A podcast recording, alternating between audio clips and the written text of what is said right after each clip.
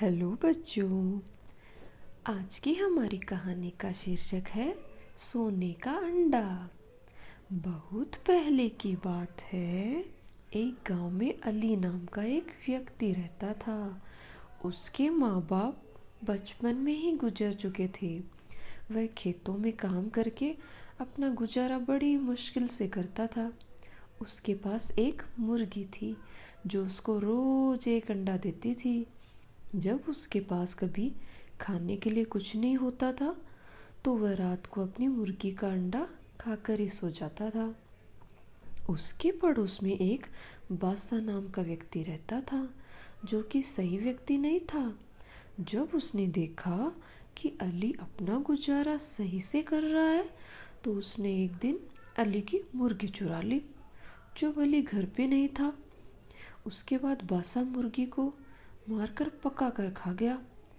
जब अली घर आया और उसने घर पे मुर्गी को नहीं देखा तो इधर उधर अपनी मुर्गी ढूँढने लगा। उसने मुर्गी के कुछ पंख बासा के घर के बाहर से देखे।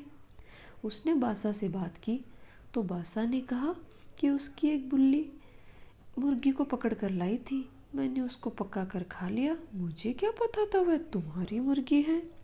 अली ने बासा से कहा कि वह इसकी शिकायत न्यायाधिकारी से करेगा। यह बात सुनकर बासा ने मुर्गी की जगह अली को एक छोटा बतख दिया। अली ने उस बतख को पाला, जिससे कुछ दिनों बाद वह बतख बड़ा हो गया और अंडा देने लगा। एक रात को बहुत बारिश आ रही थी। एक साधु भीगता हुआ रहने की जगह मांगने के लिए बासा के घर पहुँचा। लेकिन बासा ने उसको मना कर दिया। इसके बाद वह अली के घर गया। अली ने उसको रहने के लिए जगह दी और खाना भी खिलाया। अगली सुबह वह अली के घर से जाने लगा, लेकिन जाते हुए उसने अली के बतख के सिर पर हाथ फेरा।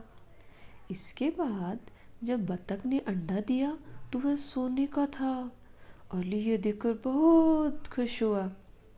अब बतख जब भी अंडा देता तो वह सोने का होता। सोने को अंडे को बेचकर अली की सारी गरीबी दूर हो गई। लेकिन फिर भी वह साधारण ज़िंदगी ही जीता था। एक दिन बासा ने बतख को सोने का अंडा देते हुए देख लिया और न्यायाधिकारी के पास गया। वह न्यायाधिकारी से बोला कि अली ने कल मेरा बतख चुरा लिया है। जब न्यायाधिकारी ने अली से पूछा तो उसने सारी बात बताई। कि किस तरह बादशाह ने उसको बतख दिया था। न्यायाधिकारी ने कहा कि मैं कल इसका फैसला करूँगा कि बतख किसको मिलेगा। बतख ने रोज की तरह न्यायाधिकारी के पास भी सोने का अंडा दिया। अगले दिन न्यायाधिकारी ने दोनों को सामान्य अंडा दिखाया और कहा कि कल तुम्हारे बतख ने दिया है। अलग पूछने पर अली ने न्यायाधिकारी को सच बताया कि उसकी बतख सोने का अंडा देती थी, जबकि बादशाह ने कहा कि उसी उसकी बतख सामान्य अंडा देती है। न्यायाधिकारी ने एक नया बतख लेकर बासा को दे दिया और अली को सोने का अंडा देने वाली बतख दी।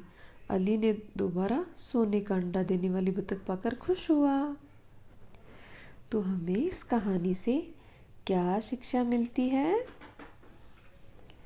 हमें कभी भी लालच नहीं करना चाहिए और दूसरों को देखकर ईर्ष्या नहीं करनी चाहिए।